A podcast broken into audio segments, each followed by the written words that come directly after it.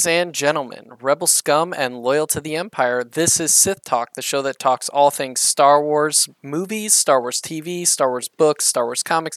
We talk a lot of Star Wars in a lot of different ways. Uh, I am your host, Zach Chrisman, aka I almost said the Lady of Lore, the Lord of Lore, and joining No, me no. is is Lindsey, the Lady of Lore. I'm so thankful that she's back, Lindsey.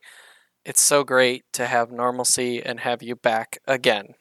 It feels good to be back. I know I said it last week, but man, oh man, do I mean it. I really, really miss this. I mean, it just it's one of those things sometimes where it's like it's not that I don't I mean, I always want to do Sith Talk.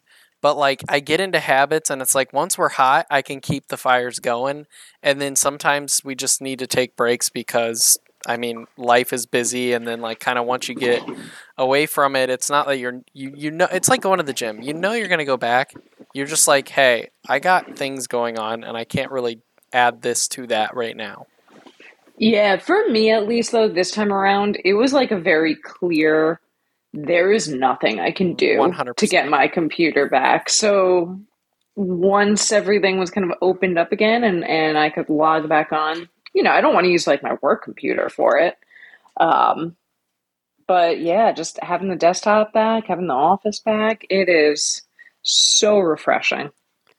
Yeah, so uh, with that being said, this is going to be the Star Wars Podcast Day episode, and on this, we're going to be talking uh, the Phantom Menace, um, a lot of about the Phantom Menace, which is a running theme on Clashing Sabers right now. Um, but yeah, there. I, I want to speculate about the Empire thing, but upon recording, I feel like it's going to already be revealed um, by the time we release this.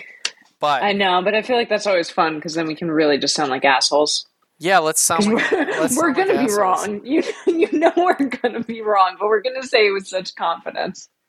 Yeah, no, for sure. So there was an announcement made um, on Thursday, which is today, that we're recording, that Empire basically posted "Hello there," and then said what announcement tomorrow at It four, which would be Friday. Yes, but the other issue is we think they mean 4 p.m. London time.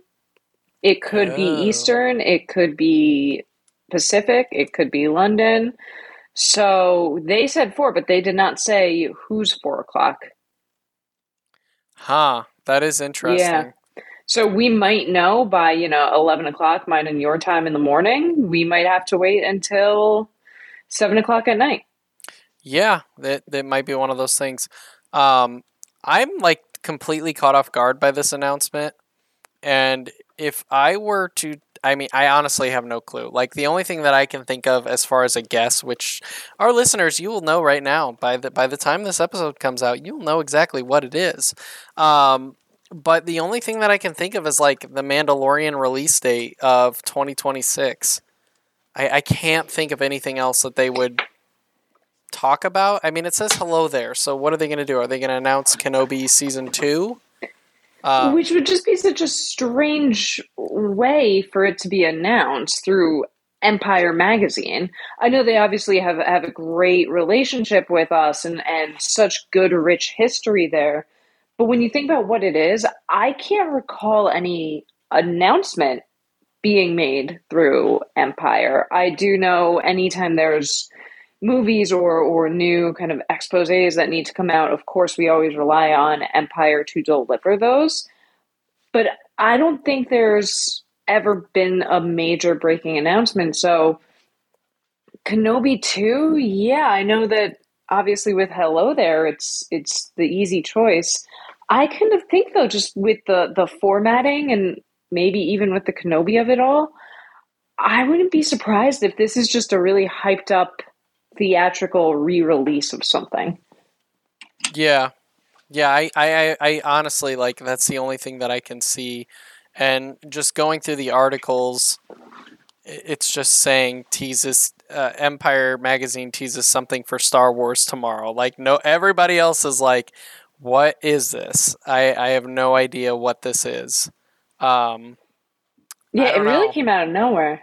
I hope it's something big and exciting. I mean, if it's just a, a fucking release date or like some shots of something, I mean, I, I I don't know. The hello there is interesting, but it also is like a Star Wars staple, so it could literally mean anything. Exactly. Yeah. Exactly. I I would maybe just right in the middle of something exciting and, and something not. Maybe it's um they've done this with I for, oh man, I forget what they've done. But if they do like a in certain theaters, maybe they just- rent out the theaters for a day and show the entire season of Kenobi. Maybe. I don't know. That Which would be cool. anti- That- yeah, but it's just the secrecy of it all. It's like, why even announce it? Just say we're coming to theaters for Kenobi. Yeah. But it's just one. it's just something where I don't know, man. There's there's so much else coming out now between Acolyte and Skeleton Crew and and the Mandalorian movie and and there's new video games coming out. So it just seems weird that we would be so incredibly taken aback by some top secret project and have it be announced by Empire. Look, if it's an acolyte trailer, I'm there for it. But Oh God, yeah. Oh, that's the, to me. That's all right. So let's play this game. To me, that's the best case scenario. What's your best case scenario? um, shit. Within Best- reason. Within reason. No, yeah, but within reason, based on everything we know. Um, oh, you know, I hate to agree with you, but probably the acolyte trailer. I mean, uh, okay, so to second your excitement, um, I guess the next best thing would be a interview with um, shoot, what is his name? Logan. Logan. Um, Marshfield. No, Logan director. Yeah, isn't it James Marshfield or something? It's James Mangold. There you go. You Mangold, there we go. Who am I acting like a dick? I'm Who's like, I don't, I don't know who Marshfield is. Um, I mean, like, I guess the best case scenario that I could think of is that isn't that is like an interview with some of the directors of the future of Star Wars, or like specifically James Mangold, and you know how his movie's going to like what what that looks like. And that's the only other thing on on the top of my list that I can think about is like is that movie specifically. Yeah, no, I get that. I get that would definitely be a good best case scenario. Yes, or, or so I think I think either one of those would really have me freaking out all weekend and and stopping everything I'm doing and focusing on that and, and canceling my plans for Friday night and and diving in. Anything other than that, I don't know realistically how amped up this is going to be.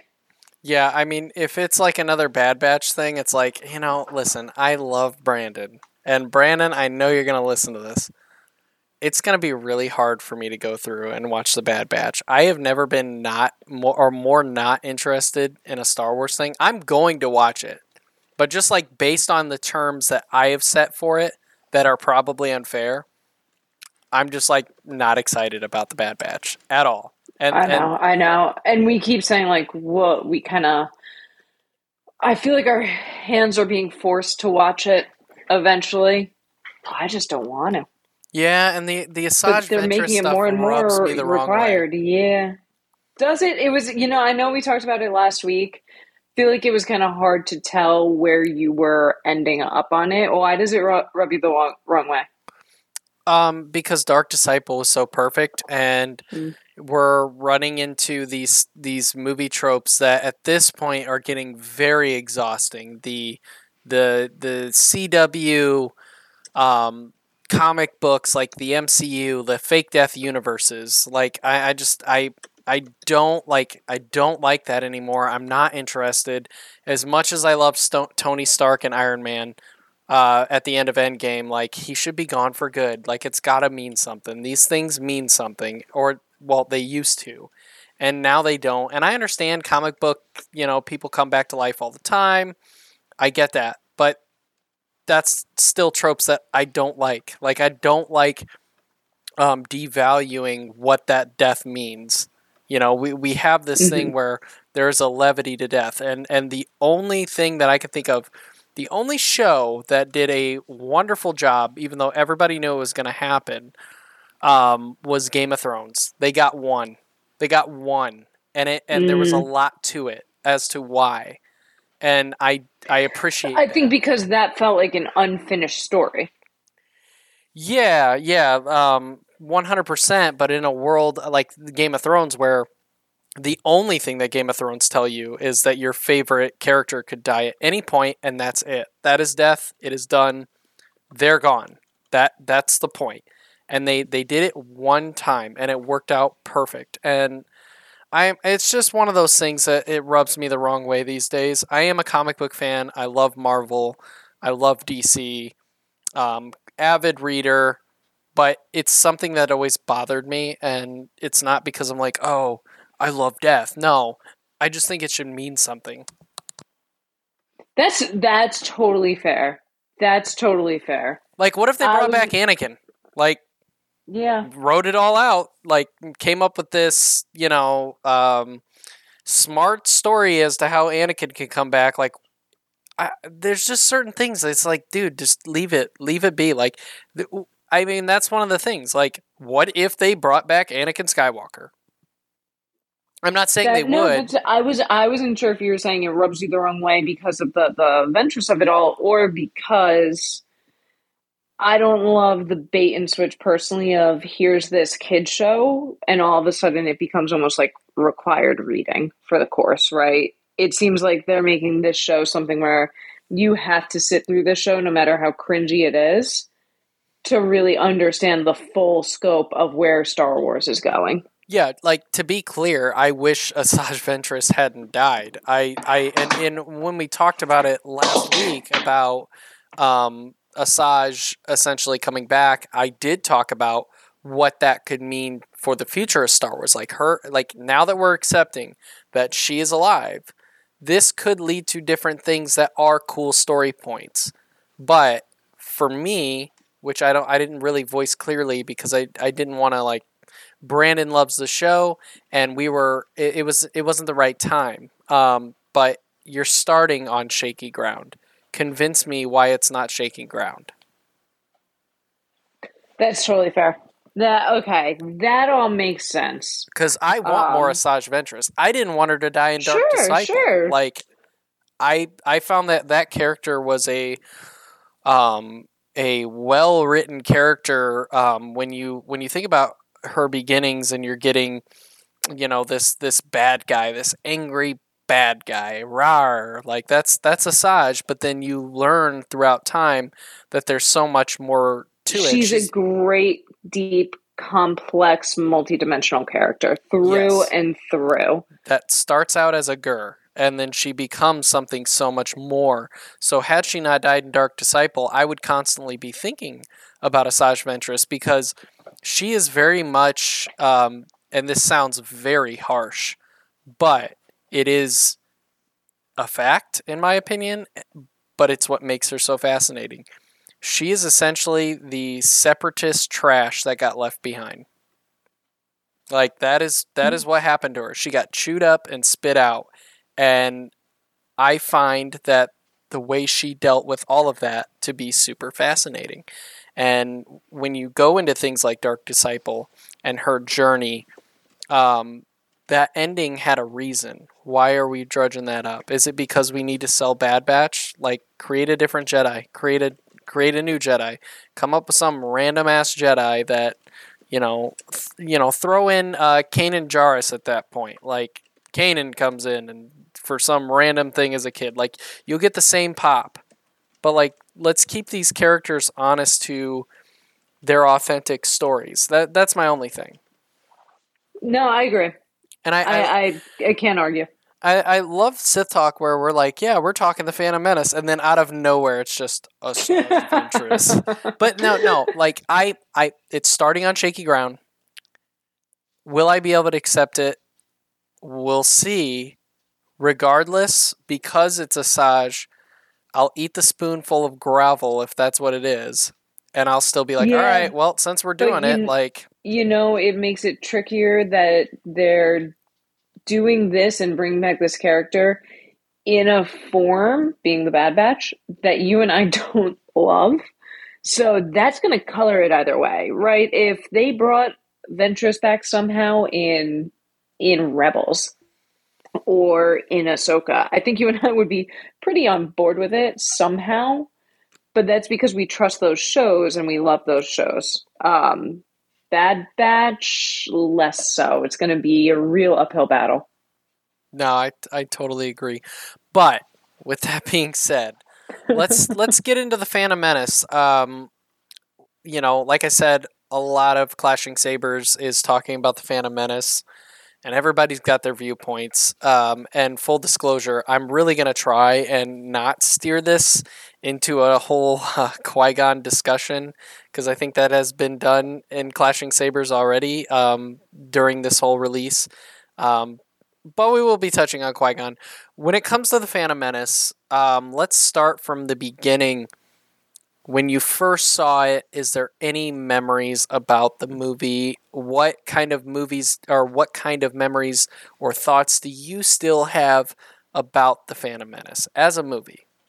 Oh man, so I mean, it's the first Star Wars movie I've ever seen. It was figure 1999. I was nine years old, and my mom was home. It was uh, the start of summer break. So figure she had me, my twin sister, and my brother, who's four years older than us. So she's home with a 13 year old and two nine year olds trying to just find anything to do. So we were in, you know, a Star Wars family. You hear all these stories I'm so jealous of, of people who grew up watching Star Wars and their parents passed it down to them. I had never seen it. My mom just needed something for us to do. So she took us to the movies and I had never seen anything like that, right? I was I was totally blown away. And I think that's why I can almost relate not you know 100% but in a way to those people who saw it in theaters in 1977 to just say I have never seen anything like this and I had never imagined anything like this. And of course being nine years old, I thought the lightsabers were cool. I thought Jar Jar was funny. I thought all of these things that maybe irked some people the wrong way back then. I had no way of knowing that. I was barely allowed on the internet, let alone part of the Star Wars community. So for me, everything was new and fun and fresh. And then I'll spare you the story of of going to my neighbors and him letting me borrow the uh, VHSs that night because I feel like I've told it a million times on this show and on Clashing Sabers. But one memory I feel like I don't really talk about too often is maybe a week or so after I saw the movie for the first time. We went to KFC and they had a toy for the kids' meal that was like a rock'em bopp'em sock'em robot thing of a Gungan and a battle droid fighting. And I don't know what kind of sparked that up a little bit more, but that just got me hooked on all the toys, right? So that was my first, it was sure, you know, a, a kid's meal, but it was my first Star Wars toy. And then my uncle at the time was working for Scholastica. So he heard I was in to Star Wars now. So he started getting me all of the kids' books that were coming out that he was getting at work. And it was just one perfect thing after another that got me into the movies, then the toys, then the books, and just grew and grew and grew. But I just, I so vividly remember leaving the movie theater, and I can picture the movie theater when the lights came on and just being so upset it was over and just, I couldn't wait for it to come out on video so that I could just watch all those lightsaber fights, oh, the lightsaber fights over and over and over, and I did.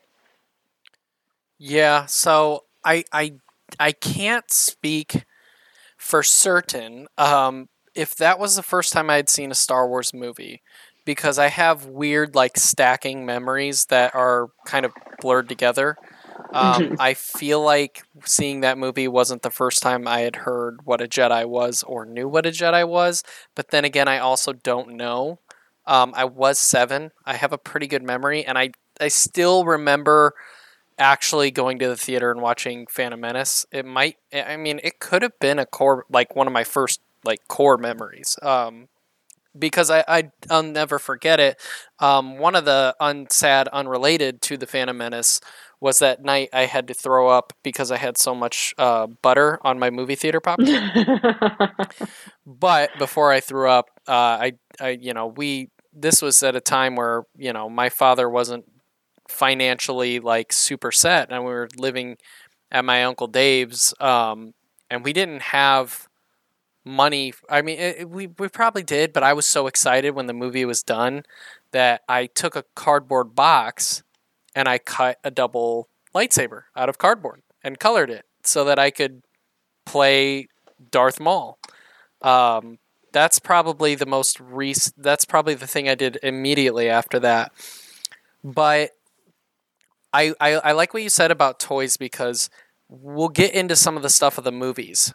But as a child, I, I was seven years old, maybe going closer to eight. Um, but the toys for the Phantom Menace were probably the best toys that Star Wars had ever been as far as so good. as far as building on your imagination and the world that George created and um, the details of the toys were were really well. They weren't cheap cheaply made toys and you know, I always I always go to the the Star Wars section when I go to you know like Walmart or stuff like that just to see what they got.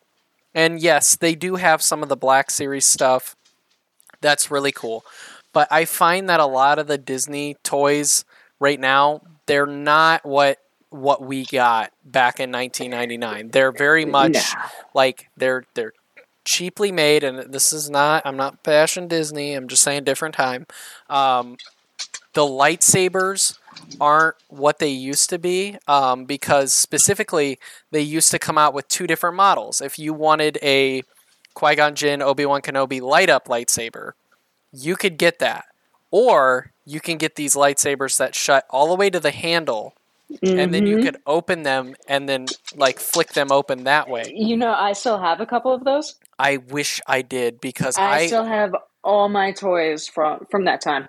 dude, I wish I did.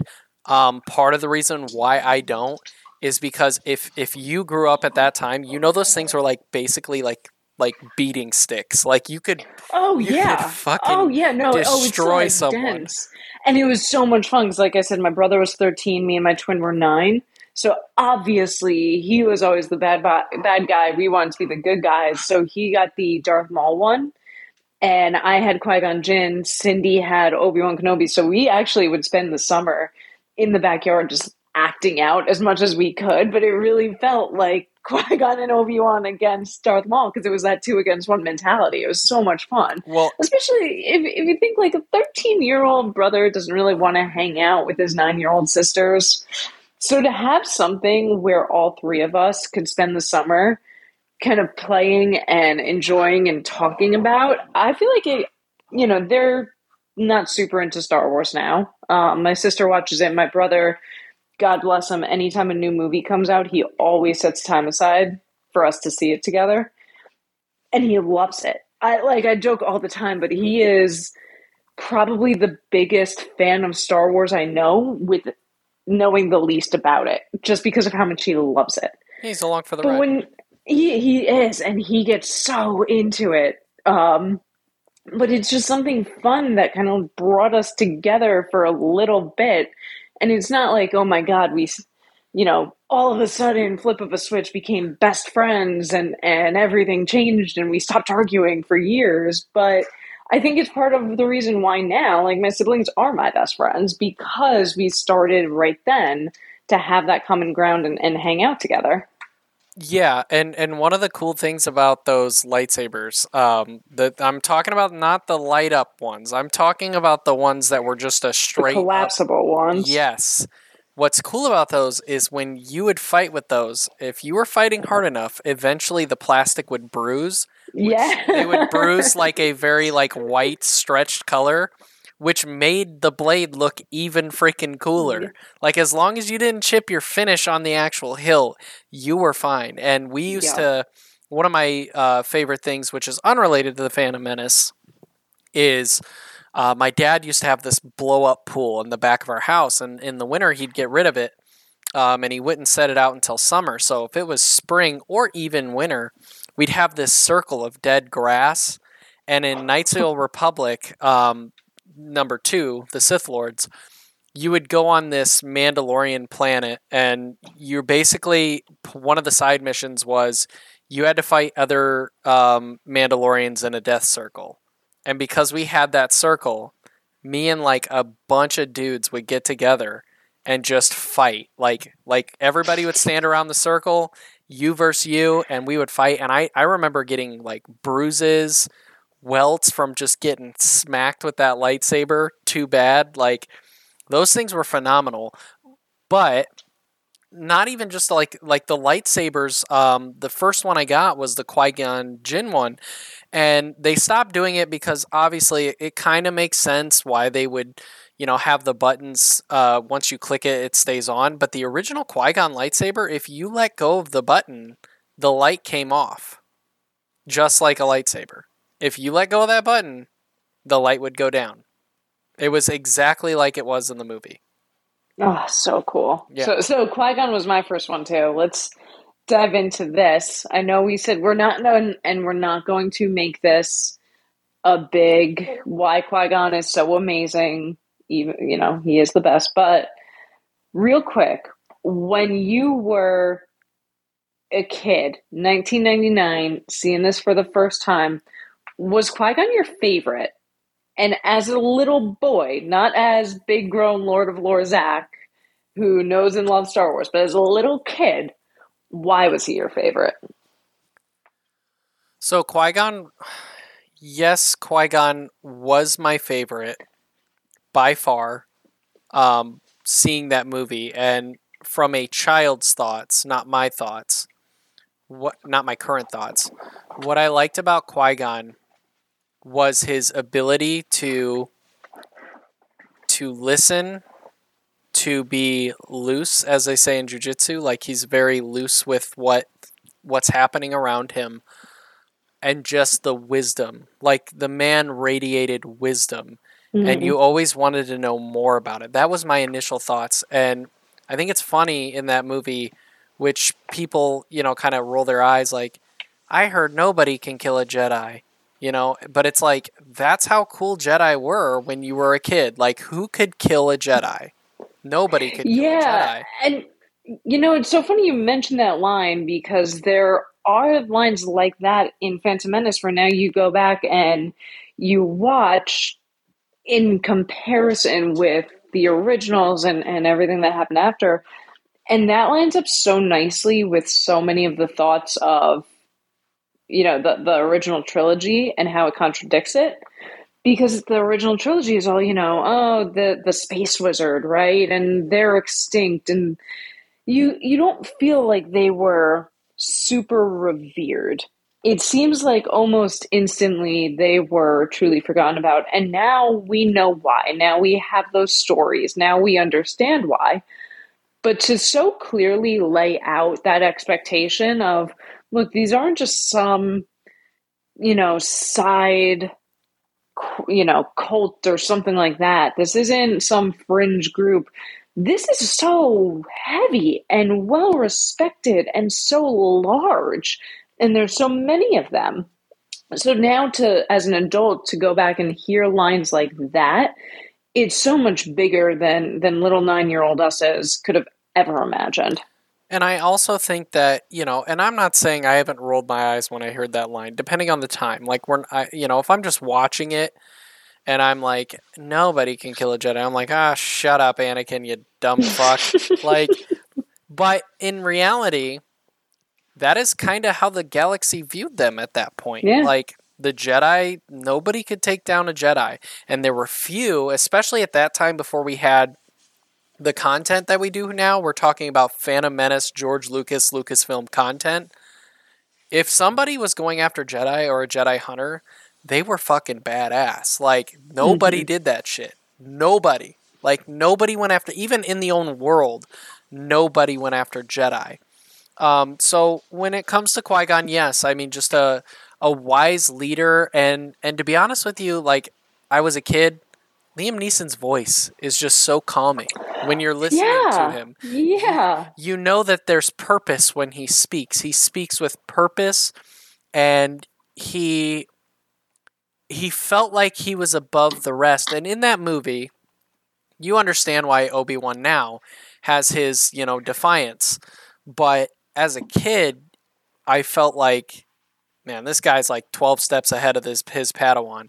And and he just he he understood the flowing the the ever the ebb and flow of the force and I just as as a character trope of wise leader, he was the perfect embodiment of it. Mm. Um and you know, I mean personally like as a kid, long hair, bearded, looked wise, looked badass, looked medieval.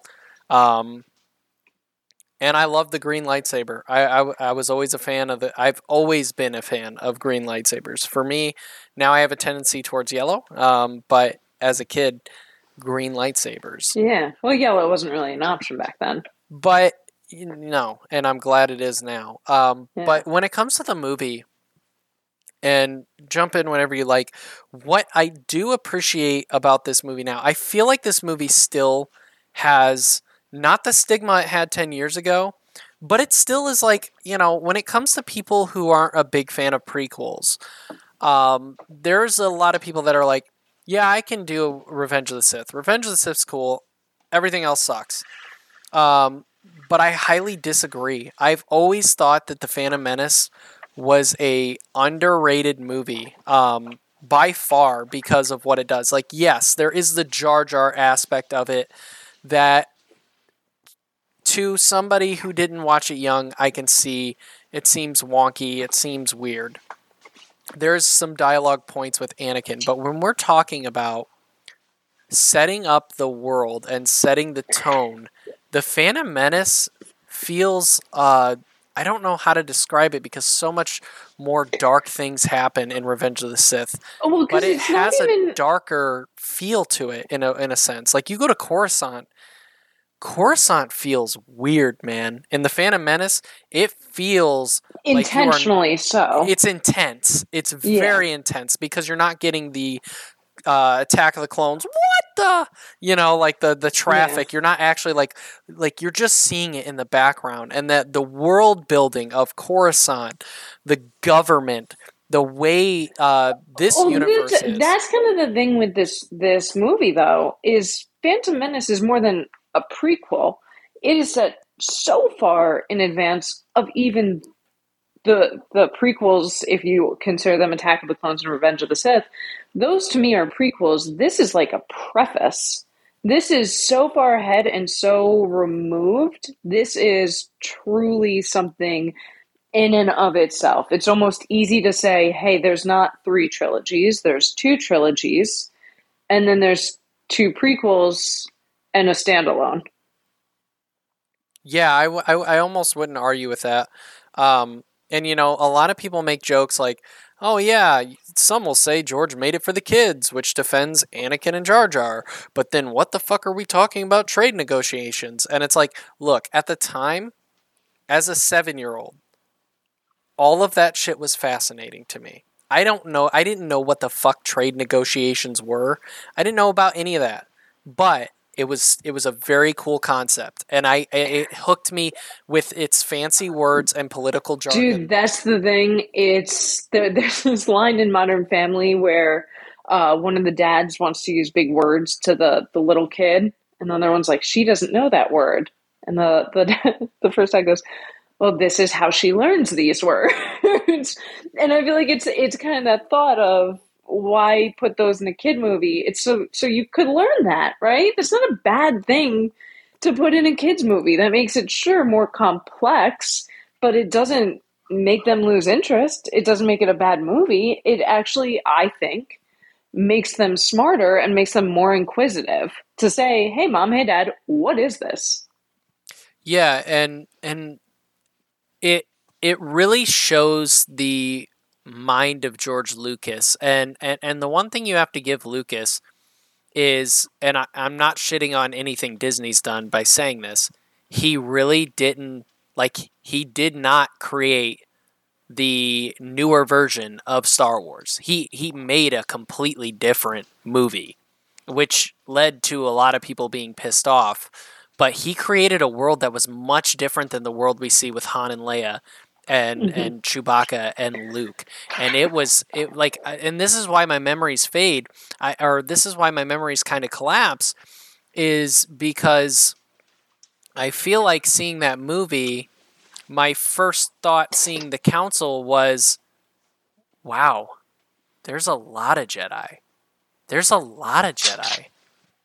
What are these guys? Like Yeah. like the Phantom Menace as a child is like going on the first on your first roller coaster. It really just sets the tone and it shows you where we're at in this world right now and it wa it had such a weird sci-fi yet medi- medieval feel to it that it just it it co- completely consumed me and we get used to the Phantom Menace because it's been around for so long but for people who love it they I, they understand like this this is a completely different world than the empire versus the rebellion. And as a child it was so fascinating to learn how do these planets work? What is the political structures? Oh we have a chancellor. We have this. We have that. It's so much more richer than empire versus rebellion. And it's so more it has a lot Well, that's more the, you understand why there is a rebellion so much more because it's really difficult, I think, to to watch the um, originals first, and you have the Empire and and the rebellion, and and you know for some reason the Empire is bad and and the rebellion is good, but you don't know why. Right? We never really truly understand the evils of the Empire by strictly watching the movies and the movies alone. And part of that is because of the sci fi and, and fantasy element of it, everything still looks pretty good, right? Everything looks pretty cool. You don't understand that the uh, speeders that they're, they're going around on are these these put together and, and fucked up things. You don't get that because you're just thinking, that's really cool. I wonder if we'll ever get to that in our society. Yeah. It seems so futuristic. It seems so sleek, and and it's really hard to get. But now that you have the comparison of, hey, here's Coruscant, here's Naboo, here's what things were like before the Empire and the society that crumbled.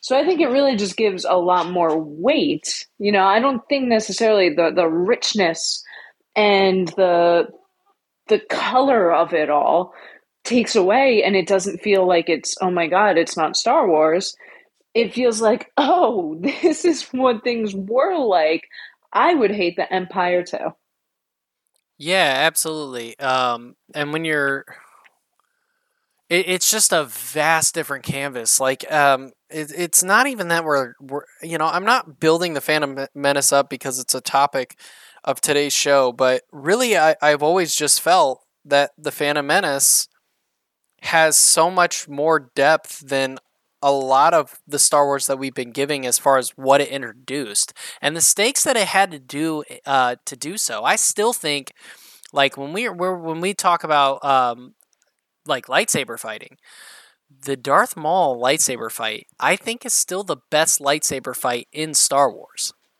That's how I feel. Like as Oh, far yeah. as scenery, Yeah. music, i get it doesn't necessarily have the the The stakes. um, yeah the stakes of, of say return of the jedi or even the last of the jedi yes, But yeah, oh my god, that music alone makes it so tense and so good and just so fucking cool.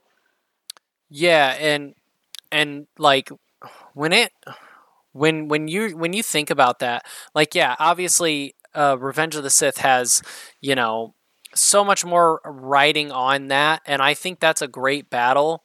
But when we're just talking about cool lightsaber action and the way it was shot, like balancing the Gungan war and what's going on inside the actual castle and then the the um the lightsaber fight itself the sound effects in um I think the the sound effects in Phantom Menace is the best sound effects we've gotten in Star Wars. Yes, Attack of the Clones has the but that was like one of them.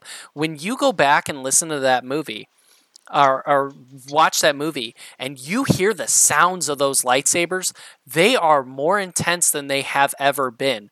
They were dumbed down when it comes to Attack of the Clones and Revenge of the Sith because when you feel like when you hear those things beating on each other, when Qui Gon, Obi Wan, and Darth Maul are fighting, those things sound like they are ready to fucking destroy you.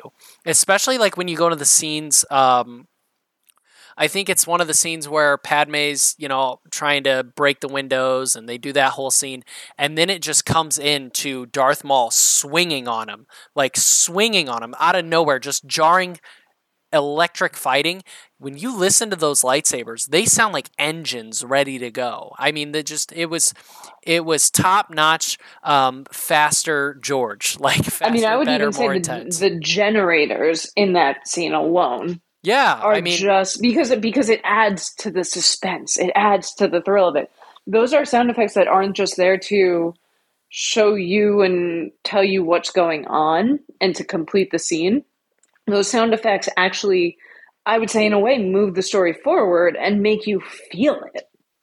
Yeah and and that is um, another reason why the Phantom Menace is such an important movie. And I never thought that me and you would be talking about sound effects because I know a lot of people talk about it, and it's not something that I generally talk about. Um, I love movie scores, um, but I'm not like I would say like when it comes to a movie, I don't listen to or I don't watch a movie for the score per se, um, or the sound effects.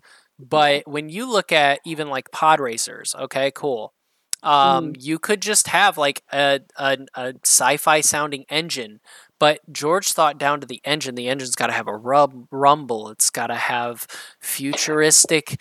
Not just that. It. it, it was every pod, pod racer has to. I almost said every podcast. Happy podcast day, everyone. Every pod racer has a different sound, not just a different look. There's a yes. different sound that goes with it.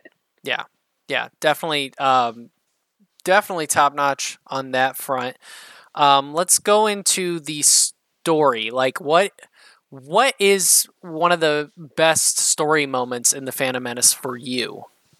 Oh, easy. When Anakin has to leave his mom. Yeah. Okay, I've said it a few times now. I was nine years old when I saw it. Anakin's nine years old in the story. The thought of a nine year old having to leave their mom knowing that they're never going to see them again, as a nine year old, that hit me hard. As a 34 year old, that still hits me hard. Yeah. Yeah, I. uh Yeah, that's one that really sticks with me. Yeah, that's a that's a pretty big story moment. Um, and I, I, I always, I always felt the sadness of, like, I, when when I saw that for the first time, I thought, how could this kid become Darth Vader?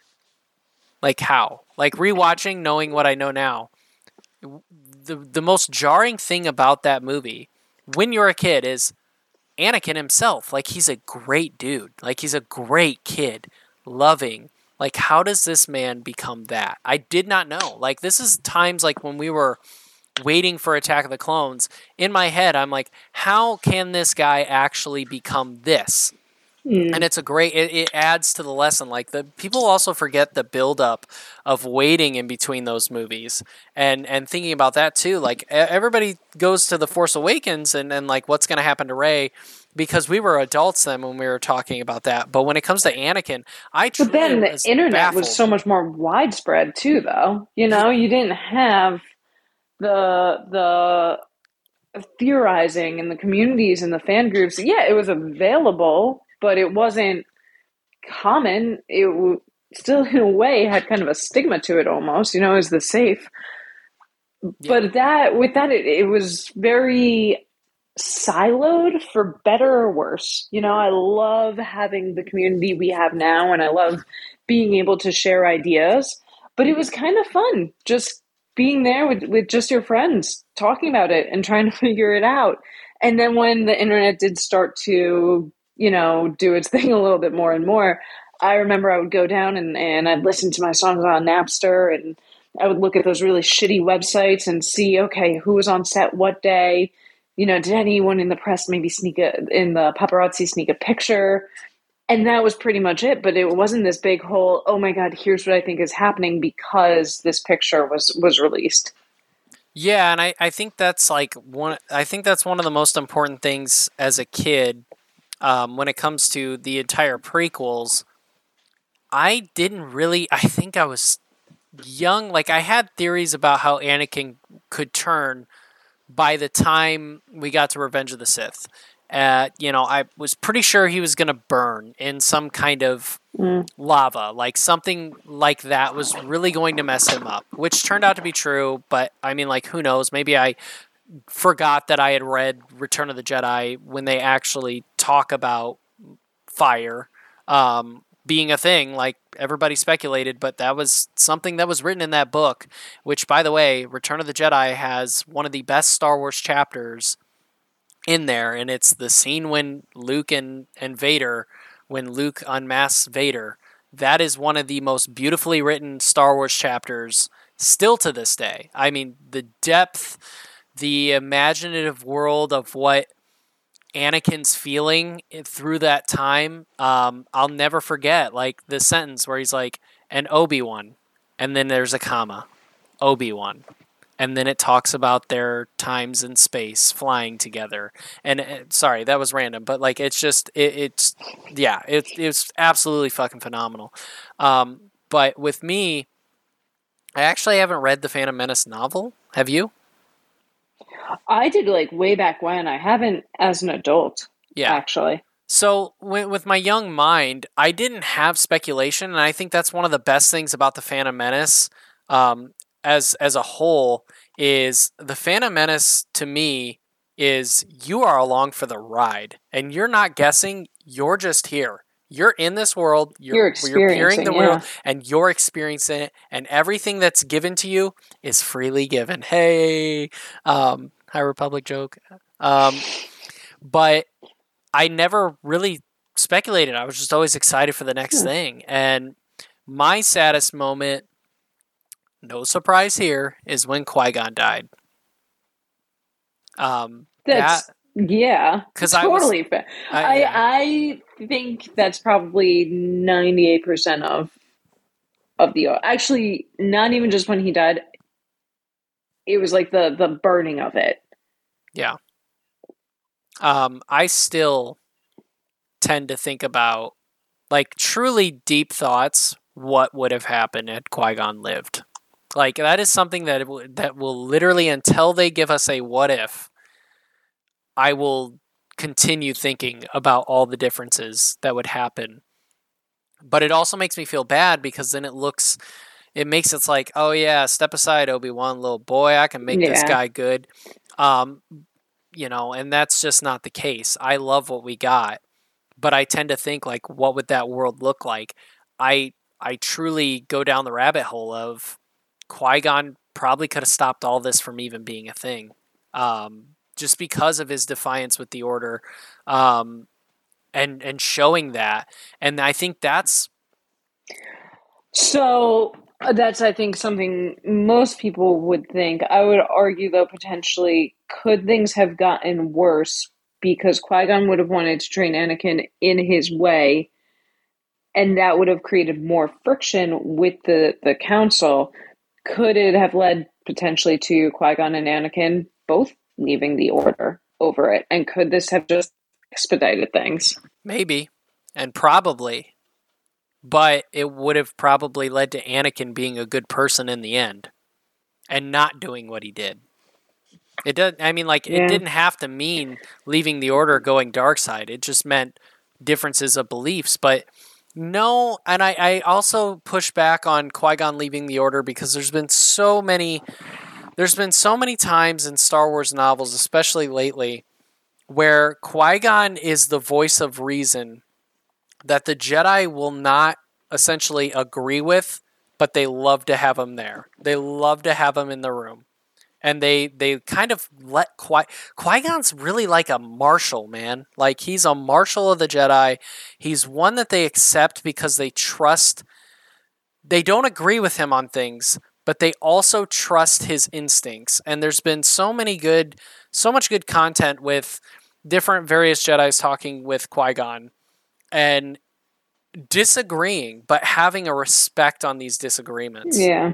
Um, and that's one thing that makes makes him truly stand out. Um, I think of all the movies, of all nine movies that we have for the Skywalker saga, and again, this is just coming right off the, the tip of my tongue, so maybe if I sit and think about it, I'm just totally wrong.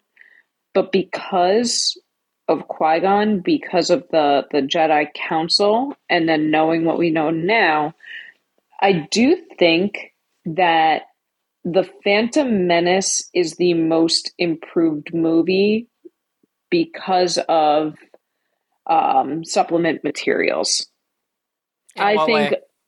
Oh, so like it's you know, I love Qui Gon because of the books that I read when I was a kid. I love the Jedi Council and the Jedi Order because of the books I read as a kid. And now when you get into things like Master and Apprentice or um, Padawan, I think the relationships that we see in Phantom Menace, and even now with High Republic, seeing what the Jedi were and what they fell to by the time of the Phantom Menace, I think it adds a lot of com- complexity and a lot of layers to the Phantom Menace in ways that other movies, yes, the supplement material make them more interesting and better and, and maybe even more connected, but I don't think it elevates it the way Phantom the Phantom Menace supplement materials do. Again, I could be wrong because I'm just thinking of it. Um, but I, I'd be interested to really kind of sit and, and think about that and think about all the supplement material and, and how it changes what we know. Yeah, yeah. Um, there's there's many, and yes, I would say the Phantom Menace has really become the place where a, a lot of Star Wars writers kind of tend to want to go because there is a lot of richness to that world and that time. Um, you know, to push back, I, I are on like the whole Qui Gon leaving the Order type thing. I don't think he would have ever left the Order because now my train of thought has completely left me out of nowhere. I don't know why. I'm forgetting the Qui Gon thing that I was going to say. Um, I don't know. I can't help you because I can think you would. Oh, because because of the I I the, the another thing that I push back at is like I definitely think that losing Qui Gon meant everything to Obi Wan, to Anakin, and the Order itself. Qui Gon was very much the last of the Jedi that were whispering, "Hey, we're too in- institutionalized. We need to mm-hmm. stop doing this," and that kind of led to them fully going into this one direction of just being all in and being suckered into this war. Had Qui Gon, he is the catalyst for a lot of this to me. Yeah. His death For is the the bomb. It is the bomb.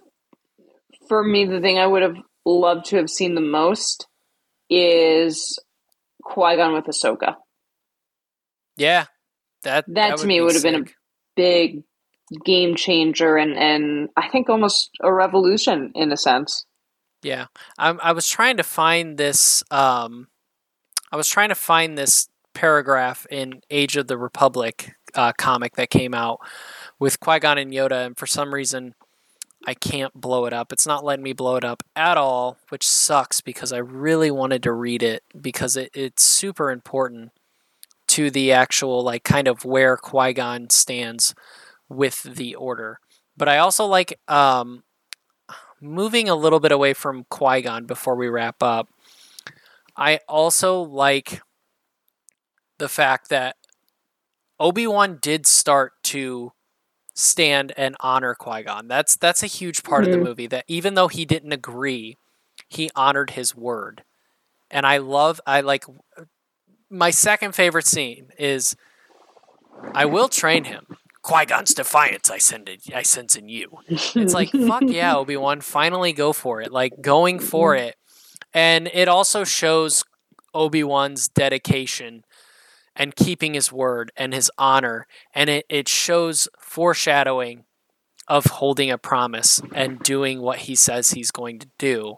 Many years later, when he's stuck on a desert planet, guarding a kid, guarding a kid. I'm going to honor my word. I'm going to do this. I'm going to stick to the plan. no, you're that is a, a definitely you're right. That's definitely a scene that I remember having like a real, even as a kid, like emotional reaction to. Not in a bad way, just in like a, you know, I was nine years old, so it was probably like, heck yeah. But now, like, fuck yeah. And and and to add to some things, like I also think this movie does a really good job because we talked about, um, you know, nobody can kill a Jedi. I think some of this, I think this movie does a really good job at the characters act- actually asking the questions that you're thinking. Like when Qui Gon goes in and is defiant, like, no, this is bullshit. I'm going to go do this. Obi Wan's like, you know, you'd be on the council if you would just listen to them. Like, yeah. like you would be higher it's, uh, up. It's called hanging the lantern in screenwriting. It's yeah. when you essentially point out, like, there's an issue with what you're doing and, and giving yourself the way to explain why you're doing it. Yeah, absolutely. And you being and, the screenwriter. And and let's uh, you know, we haven't mentioned it at all. But you know, this was the first time in movie canon that the Sith were mentioned as the Sith. You're right, yeah. Yeah. And I remember huh. as a kid what the fuck are those? That is the coolest name I have ever heard. And like I the I Sith think... are still the coolest name. Like the like that's the thing with future Star Wars. How do you make something like the Nihil is very fucking cool. Like they've almost done it. Like the Nihil is amazing and it's their own it's its own thing and I respect that. The Sith, the name itself is just fucking sick. It's the first time I can remember, and partially because of the Sith.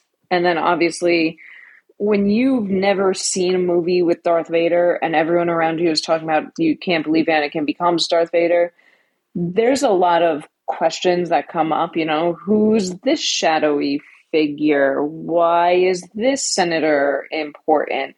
This was the first time I remember as a kid leaving a movie and having so many questions. You know, up until that point, I feel like it was just all Disney animated movies and that kind of. I don't even want to say shit because it's not shit in a bad way, um, but those types of movies. Where as a kid, you go, you watch, you enjoy it, you ask your mom to get the cassette so you can sing it in the car. This was the first time, at least that I can remember, having a lot of deep, burning questions that I felt absolutely had to be answered. Yeah. Um, yeah, and what I what the the one thing that I wish um, I could have been a OT person um, and and watched for the first time is when they reveal the Sith. At last, we will reveal ourselves mm-hmm. because you mm-hmm. got to think there wasn't much about who um, Vader and Palpatine were.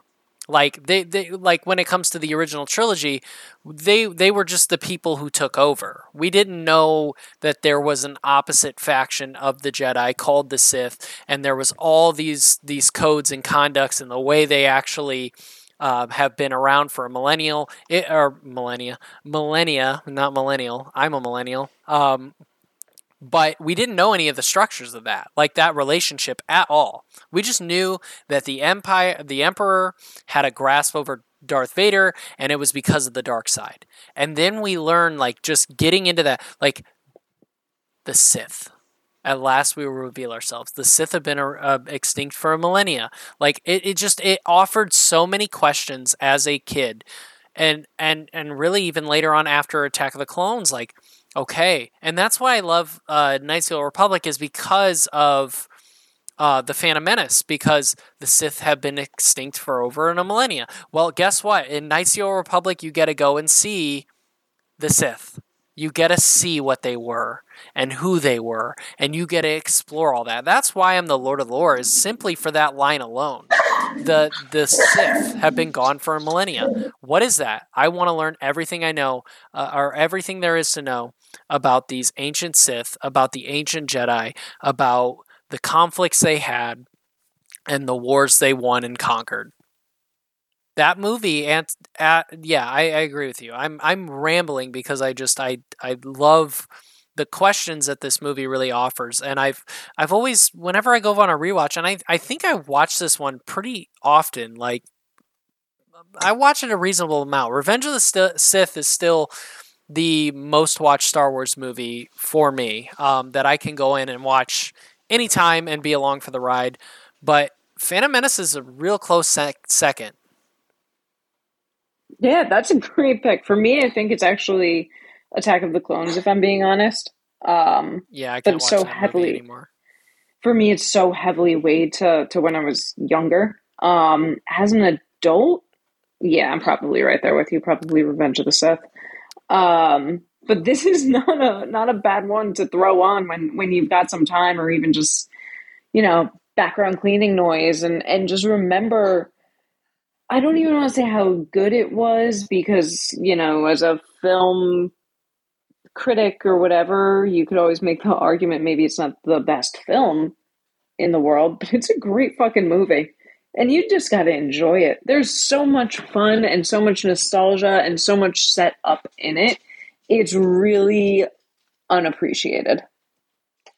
Yeah, and final thing about the Phantom Menace, and I think it's it's one of the it's one of the the bigger things that we kind of forget because we're so used to this blockbuster um, Marvel Thanos is a actual fake person CGI and he looks real. What the fuck is that? The Phantom Menace still holds up with all of its CGI, oh, with yeah. all of its graphics. Yeah. It still holds up, and that was 1999. Granted, we were getting movies that were coming out in 2005, 2006 that look nowhere near in comparison what that movie looked like.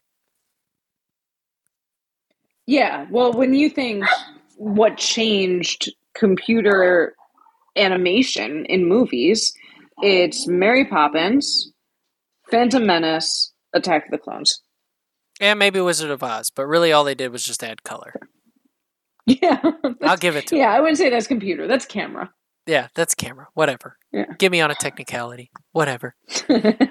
but uh, Lindsey, any final thoughts on Phantom Menace? If you can't find anything good to say about the Phantom Menace, you are just trying to be a curmudgeon. Ooh, that was nice. My yeah, that's thoughts. that's how I feel. The Phantom Menace. The I would say my final thoughts on the Phantom Menace is go watch the Phantom Menace. After listening to this podcast, take in some of the things that we said. If you, especially if you don't like it, and truly think about the world that was given. If you hate Jar Jar, ignore him. But look at the plot points and the world building because the Phantom Menace built a universe that was separate from the first universe that George built and yet was entirely built in and expansive and in one movie made you question everything and feel like you belonged in this world. That's how I feel. Nice. I like it. All right, guys, with that being said, that was another episode of Sith Talk. Um, you can find Sith Talk at the Clashing Sabers podcast feed.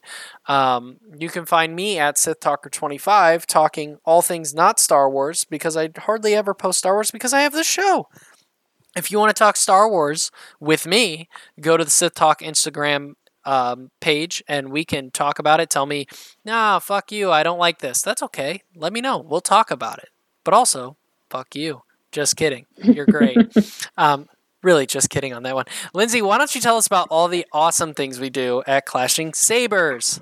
I would love to. So, here at Clashing Sabers, we are more than just a podcasting network where you can get several fantastic Star Wars podcasts in your feed we are first and foremost a nonprofit organization. Our mission is to get these stories that we grew up with and we love and that shaped us into the hands of as many students across the country as we possibly can. How do we do that? We work with hopefully donors like you, and every single penny that we get goes towards putting books in school libraries and school classrooms all around the country. Um, we really, it's it's not even just a hey, here's one book. I mean, we fully stock these these boxes um, that go out. So really, we would obviously love if you could join our Patreon. again, every penny we make goes towards this mission and, and helping literacy throughout the country. Um, if you can't donate monetarily, we totally understand. Best thing you can do is head over to clashingsabers.net and go to our refer a teacher page. And if you know any schools or classrooms that would like some of these books, just let us know who they are and, and we'll send some stuff their way. And with that being said, guys, feel, don't think. Ooh. Use your instincts. All Clashing Sabers productions are the intellectual property of the Clashing Sabers Network and ClashingSabers.net. All licensed sounds and images are the property of their respective copyright holders and are used for informational and educational purposes only. For more information on our nonprofit or to nominate a teacher, go to ClashingSabers.net. For questions or inquiries, please email us at ClashingSabersNetwork at gmail.com. You're just going to walk away?